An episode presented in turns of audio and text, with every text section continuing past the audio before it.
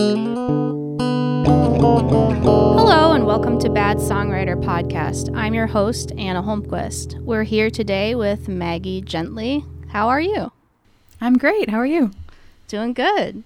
Thanks for being on the podcast. My pleasure. Excited to hear the tracks you've brought to share with us today. it's been a long time since I've listened to these ones, so. Yeah. Did you have a lot to go through? Do you have a lot of material recorded? Oh yeah, oh yeah. I had quite a lot. A lot of them I did not even recognize. Oh really? Yeah, like they they were that fleeting in my creative mind that I just wrote them, recorded them, and forgot about them. Isn't that so funny how that can happen? I feel like there are some things that I really remember. There are some things that I wrote a long time ago that like maybe I wrote in middle school or high school and I just wrote it on a piece of paper and didn't even record it, but like I still remember exactly how it goes and how to play it. But then some like voice notes I go back to from like three months ago, six months ago, even, and I listen to it and I'm like, what? yeah, sometimes that's a good way to, you know, get some new song inspiration when you go back and find something you're like, oh, actually, that was kind of clever. I should maybe finish that. I was actually writing some music in, in, quarantine and I went back through my old live journal and I like oh. stole a line from my old live journal. the rest most it was mostly like totally cringy, but I was like, okay, maybe I could use this. That's amazing. You're inspiring me. I downloaded I had three different Xangas when Xanga was a thing. Mm. And so they deleted all of Xanga, but I like downloaded all of all of my Xangas before they did that. So maybe I should go back through those. Who knows what's in there? It's probably all very bad. Good for like a rainy day. It's like going through the attic of of the internet. Totally. So, when did you first start songwriting? I was songwriting for a very long time from before I could play guitar. I learned guitar when I was like 13, I want to say. I don't really remember, but I was always just like writing songs and then singing them with no instrumentation. and right. then once I finally learned how to play guitar, it was like I only learned guitar so that I could write songs. So you will see based on my uh, my shoddy guitar skills that I was like I need I learned the bare minimum. Yeah. Did you did you take lessons for a bit or did you teach yourself? No, I mostly just like looked up chord charts on the internet for songs that I wanted to learn. A lot of my early songwriting was just like, oh, that's the chord progression from this Taylor Swift song. I'll just, you know, write a new melody over it. And then I was like, voila, I wrote a song. So you've sent along three tracks here for us to listen to. Um, do you want to go ahead and talk about the first one that we're gonna be be hearing? Sure. So this one, I think it went through many titles in its life, but here it's called The Hand. So this is uh, from 2008, and I was 15. The recording is from a live show. I couldn't find any like home recordings that I had done, but um, I think it was an open mic night at my local community theater I was I was testing out some new material, uh-huh. and my local um, what's it called the, the, public TV station was had like a camera person there filming it. So I don't know if it like ever ended up on the public TV station, but that's how I found this recording on YouTube from my like hometown uh, cable channel.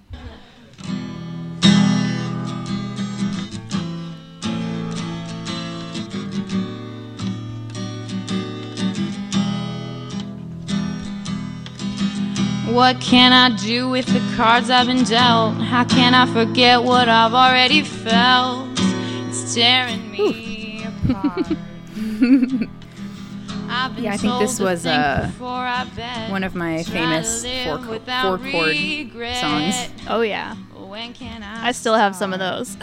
Uh, oh, I, I, definitely do. I don't want to diss the four chord song, but I think the first song I ever learned on guitar was "Tracks of My Tears" by Smokey Robinson, and every song that I wrote in my early days was like a variation on the four chords that are in "Tracks of My Tears." That's great. But yeah, I obviously write four chord songs all the time, so I'm not dissing the yeah, four chord yeah. song. But I couldn't win the hand. So yeah, the song is like a um I've got to know what's going through your head. I remember a very deeply wound metaphor of like a poker game. So, you know, I, have been told to think before I bet.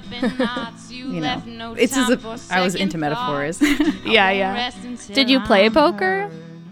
No, I don't even know like what I was. I, well, obviously I was 15, right? So I was a very romantic teenager, and I still consider myself a very romantic person. Um, but I I love love, and I loved writing heartbreak songs like this. Obviously, are you painting like I am? I think I was like Shakespeareing some words there. Yeah. but um, yeah, I feel like I knew heartbreak, and I knew that the stakes were high, even though you know the stakes were low, and I didn't know it. Right. Did you play a lot of open mic nights and things like that? Oh yeah, I played as often as I could. That's like something that has stuck with me. I hate saying no to any opportunity to play because I just love it so much. Oh yeah. But yeah, there was my local community theater had open mic nights every so often, and there was one that like I don't even remember who put it on the PTA or something, but it was in this church basement I used to play. Mm-hmm. And then by the time I was in high school, playing um, Battle of the Bands, that was like the, the the time to show off all of your material. Yeah. Where did you grow up?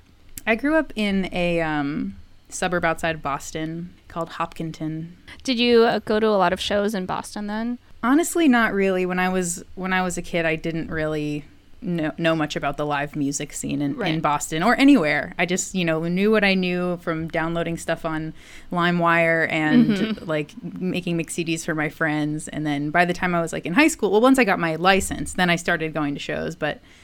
It never really was like a part of my life growing up, except for my local stuff. Like I would see my friends' bands and my friends' open mic nights and my friends' community theater plays, and that was my my culture. Yeah, I mean that's why I think that kind of stuff is so important. The small community things, the open mic nights at the coffee shop in like the middle of nowhere place, mm-hmm. and you know the all ages like sort of DIY stuff. Oh, because yeah. otherwise, like you know, if your town or the area really close proximity to you, that's like easy for you to access as like someone who's 14 or 15, isn't doing anything like that, then like you just you just don't have access. So true. And even like in San Francisco where I live now, there's not a whole lot of all ages offerings. And whenever there is, it's like a very special thing. And you can tell Right. that people are coming out to those, like younger people who are like, finally, here's a, an all ages show I can go to. So it's really important to support that scene even in the city because it's rare. Well, I say that now, but you know, no one's, no one's going to shows right now. Right. but in the theoretical future, when knock on wood, we will be playing and going to shows again. Yes, exactly. Uh, you want to talk a little bit about the second song that we're going to listen to? um, like I was saying, there there are a lot of songs that I didn't recognize going back through and listening. This one I definitely do recognize. I think this was like one of the like one of my hits when I was when I was a teen. Um, the song's called Curfew. I used to play this with my high school band. We were called Shut Up James. We were uh, Hopkinton High School Battle of the Bands name. champs. Thank you so much. Yeah, I, I love that band. I love the name. It's a band of like my dear friends. My brother plays drums in in Shut Up James. This recording is just me. I think. I don't think there's any other instrument. Oh wait, that's not true. My friend Evan played viola on this. So this recording, I wrote this song early on in high school and played it a ton. But this recording is from my high school senior project. So. I, I think everyone in my class had the option to do like a creative senior project if we wanted to mm-hmm. and you could like skip classes to do it. And so me and my friend were like, let's definitely do this. So our friend Steven recorded a few a few of our songs in his basement and um I have such fond memories like of this time in my life when it was like the end of my senior year and we were cutting class and playing music together. So this song is a Shut Up James classic. Let's give it a listen.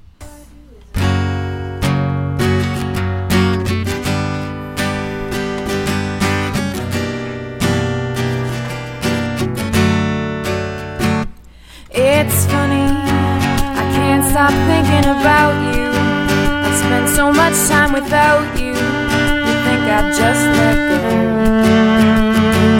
Yeah, that viola sound, it just brings me right back. It's like, you know, you play guitar, your best friend plays viola, so that's your band. you know? Yeah, yeah. Except in my dreams. So why won't you leave me alone? I feel that way about the sitar. My friend in high school had a sitar, and so sometimes people just call him the sitar guy because he would bring it to school and just play it in the hallway. I love that. that is some like high school lore. Yeah.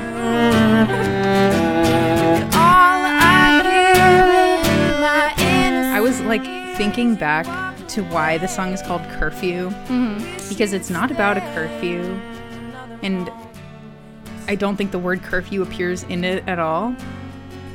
But then I remembered this like little thing I used to do when I was a teen songwriter.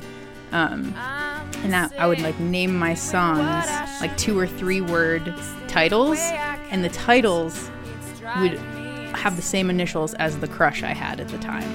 so I think I don't I, I think curfew is like a shortened version of a two or three word title, and I won't say any more about that because I don't want any of my teen crushes to like have the satisfaction. Yeah, you know that's But, very um, fair. That was something that I frequently, frequently did, and so the titles of my songs kind of had nothing to do with what the songs were about, but they had deep personal meaning. Right. I love that.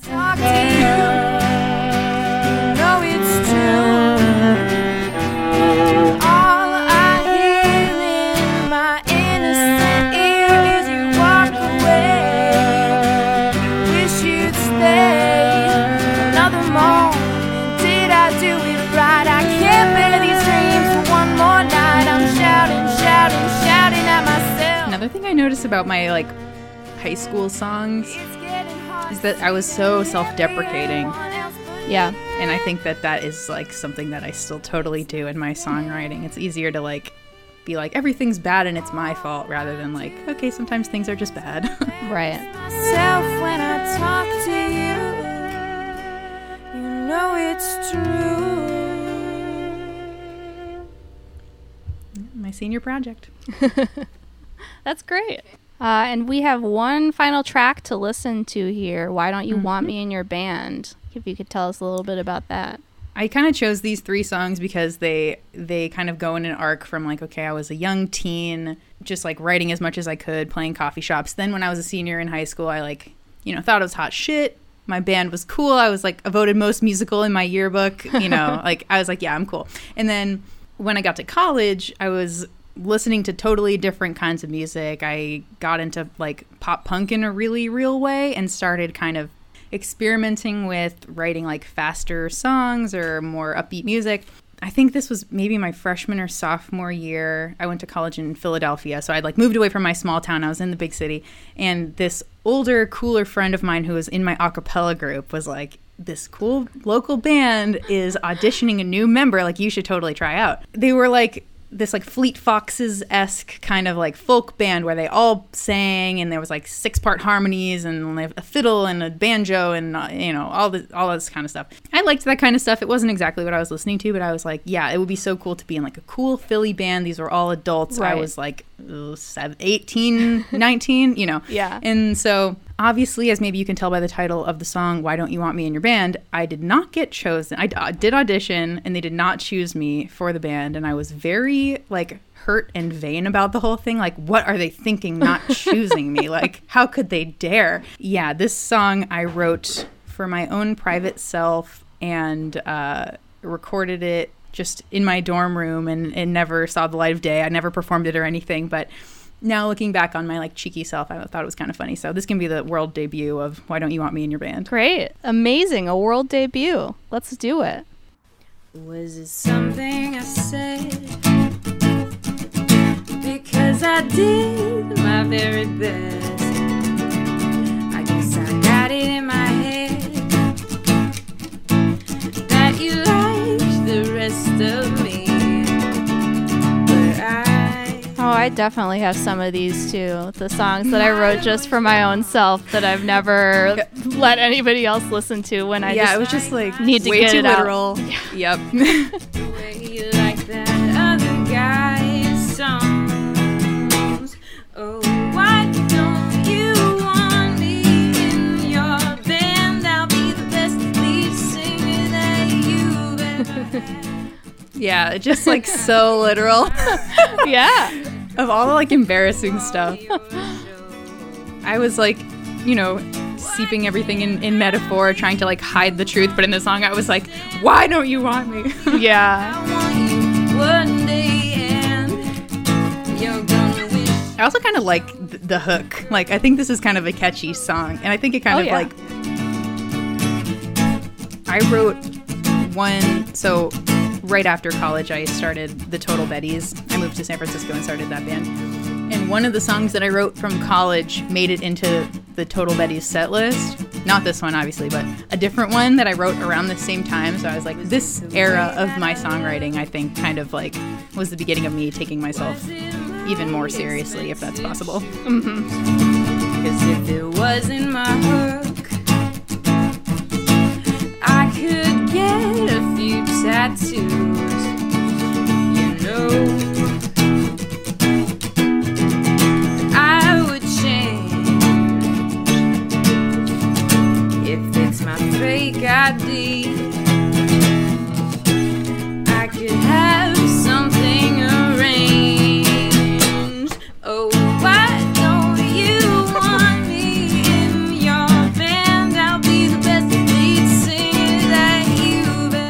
Probably for the best that they didn't take me, you know? I wasn't. Maybe. I had so much rage after that. I tried to like be cool about it, but I wasn't. Yeah. I mean, that kind of thing is hard. Yeah, and like obviously now I'm like, yeah, having someone under 21 in your band is really hard. Like, Yeah. it's really, really hard. Right. And as someone who's like, you know, auditioned many bandmates in the years, also like, it's really hard. And, you know, sometimes you, it's hard to like do a good job in a stressful, you know, audition. For sure. Yeah, it's a difficult, like, it's difficult thing to get a full band of members that all like get along, like personality-wise and musically, and like everybody has the same like vision for the music and the same like commitment level. It's a whole thing. How many people are in your band? We're a six-piece, so yeah, that's very impressive. I feel really lucky to have found um, the people in my. I mean, like a lot of them are people I've had been friends with for years before we put the band together. So it just kind of happened pretty magically, honestly. But it's tough.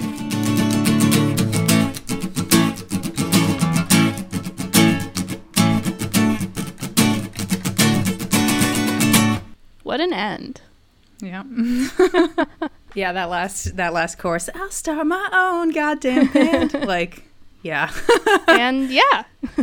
That's history. So, how would you say that your songwriting has changed over the years? It started off with just like wanting to express myself, you know, and I would write songs super quickly, just write all the lyrics, be done with it, perform it the next day, like not edit at all. Then I went through a phase later on in high school and college where I was trying to be really creative with the guitar and do interesting things I'd never done before or, or play music that sounded like nothing I'd ever heard before. When I started to really like think about what music I love and what I like to listen to, that isn't exactly what I like all the time. I like songs that feel honest and songs that feel familiar and relatable and songs that feel like comfortable to listen to. By the end there with Why Don't You Want Me in Your Band, I think that was like the, the turning point of my songwriting into something that's like, okay, something can just sound good and make sense and be understandable in a way that is like maybe not that song as an example, but something that's like relatable and that people will feel like they understand me a little bit more by listening to. Mm-hmm. So I'm doing this solo project now, and this, these songs are different from what I was doing with the Total Betties, and then different from what I was writing before that. And I think the the strand that's kind of taken me to this point is like I've just been getting more and more honest, more and more literal, and more and more personal. And I think, you know, releasing all these songs with my solo project feels the most right because it's like I want to have my myself and my identity be a part of this music, and I want to like have my experience intertwined with the music. So And you have an EP or is it an album? it's an EP, yeah, coming out May 29th. Yeah, so by the time this comes out, it's probably already out. So you should go listen to it. Um, we both had the same sort of album art idea with the Magic Eight, eight Ball, which I love. I love I love your album art also. Yeah, Thank it's funny. I bought this custom Magic 8 ball off yeah, of it's like Etsy. pink. yeah. Yeah, it's pink. I had this long conversation with this Etsy salesperson, like trying to get my pink eight ball with my custom answers on the on the inside. It was such a to do, but I had it for like months and months and months before I did my album art, and then I like started once I was like aware of this idea, I started seeing it places, and I was like, oh my god, maybe this is like the least original thing ever. But No, I still love it. it's super cool. So you got it with literally like the custom answers in it. That's amazing. Mhm. We just Yeah. did Photoshop. yeah, yours looks great too. Thanks. Now I, I, probably want could one. have just done Photoshop. Now I no, now I want one. I guess I'll have to go on Etsy. I've been doing Yeah. a lot of weird, I think pandemic boredom driven Etsy purchases or purchases in general. I Mm. just keep like looking for jewelry and things I don't need and vintage pillows. Vintage pillows. That sounds fascinating. yeah. It's not that I don't have projects to do. Obviously, I have this podcast, I have music, I have work, I have other things. So I'm not Mhm. like I'm not bored. It's just more missing the variety of life and Yep, how totally. you know in the past things would differ a lot more day to day. And so I think that that's it's part of trying to still look for that. Have you found that the pandemic has been a time where you've felt creative? Has it felt like not a time where you're able to go to music as much? Yeah, at first, like in terms of what I was listening to, I didn't want to listen to anything new. I didn't want to like watch any new TV shows. I just wanted to like rewatch Mamma Mia Yeah. and like listen to the emo stuff that I liked forever. And like that was, I just wanted like comfort. Yeah. And then after that kind of wore off, I feel like I kind of dove in and I've written quite a lot and it feels good and it feels, you know, comforting and like I'm not stagnant just sitting here not playing shows, you know. That's a plus. But I understand like it's hard to get in that mindset at this point like everything feels so weird that like, you know, productivity is like who who cares, you know. Right, right. Yeah, I feel like in general I've been taking it day by day and trying not to be hard on myself and I think a lot of Mhm. people are trying to take that approach too, which I think is really good because, you know, you don't have to like take this time to write your novel or like make five albums or something like that. It's just not like realistic. I hear ya. Do you know your Enneagram type by chance? Yes, it is. I'm going to look in my email. I'm pretty sure it's a 3, but I'm just going I don't want to put lies on this podcast. sorry to bring up enneagram No, but like that's there's so many things that like i feel like people's core selves kind of like coming out in the quarantine and how like we're coping and whether we're trying to be productive or just calm ourselves and Yeah, I'm a you know. am a type three. What are you? that's fascinating i'm a seven i think that sevens and threes both kind of have that like productivity streak like we don't want to feel like we're not doing anything Yeah. because like a lot of our value comes from like you know what we're offering but anyways it sounds like you're being very healthy about this as a three so congratulations Thank you. I'm really trying. I mean, that is that is something that I tend towards. Certainly, always a super busy project person. I mean, for the longest time, I was always in like two to three bands at a time with a full time job, like and doing other mm-hmm. stuff outside of that. You know, it's weird to be forced to slow down in a way that I've never had. Like I've never had had the chance. You know, I've never never really been forced to because like the rest of my life it's like okay I, i'm not in an, a band but then i fill that time with something else or like mm-hmm. okay you know i moved to a different job maybe i have less to do but then i fill that time with something else so. Yeah totally. I'm i'm the same way and i'm trying to like catch myself when i feel like i'm taking on too many things or i like write a to-do list with like a hundred things on it and i'm like maybe i won't do all of those. Yeah. that's okay. I know at the, at the start of all of this i was like I was like, okay, how do I not get depressed? And so I wrote a really long like pandemic to do list with Oh really like a, uh, probably a hundred things on it. And then then I looked at it and I was like, this is insane. Like I don't have I don't have to accomplish all this. Why don't I just not like think about this in like a six months from now perspective, but maybe just uh, you know do some things and see what happens. Yeah, exactly. It's like no one here is gonna like fix the quarantine, and no one's gonna figure out how to live like this because it's just not. That's not how we live. No. you know. No, it's just a tough time. Uh, what are some things you've been listening to lately that you've been liking? I am really enjoying the new Tao and the Get Down, Stay Down songs. I haven't been following if she has an album coming out or something, but I really love her new singles. I really love Hayley Williams. I've been listening to the Petals for Armor Part 2 a ton. I keep thinking that one of her songs is my favorite, and then I change my mind. Even though I heard all of them, I keep on changing my mind about which is my favorite, so that's a good sign. Yeah, And the new Fiona Apple album, I also really love that. Yeah, lots of good stuff coming out in quarantine. I know. I'm excited for it. I mean, it's also great to see the sort of things that people are putting out um, on the Bandcamp days that have been happening. I know people are really digging up like B sides and live performances and things like that, and I just think that's so cool too to a have like a way to support people even if you've already bought their music, and b just like I don't know. I love that. I love that kind of content. Obviously, here I am doing this podcast. I love B yeah, you B like the hidden gems. totally. well, thank you so much for being on the podcast. Yeah, thanks for having me. This was really fun. Good, I'm glad. And thank you everyone for listening. Mm, bye. Whispering promises round the corners of my building. Hey, thanks for listening. You can find Maggie Gently's music on the internet everywhere you find music, and you can find us on Instagram at Bad Songwriter and on Twitter at Bad underscore Songwriter. If you're liking the podcast, we'd love it if you could rate, review, subscribe, follow, tell a friend, share it on social media. It would really help us out.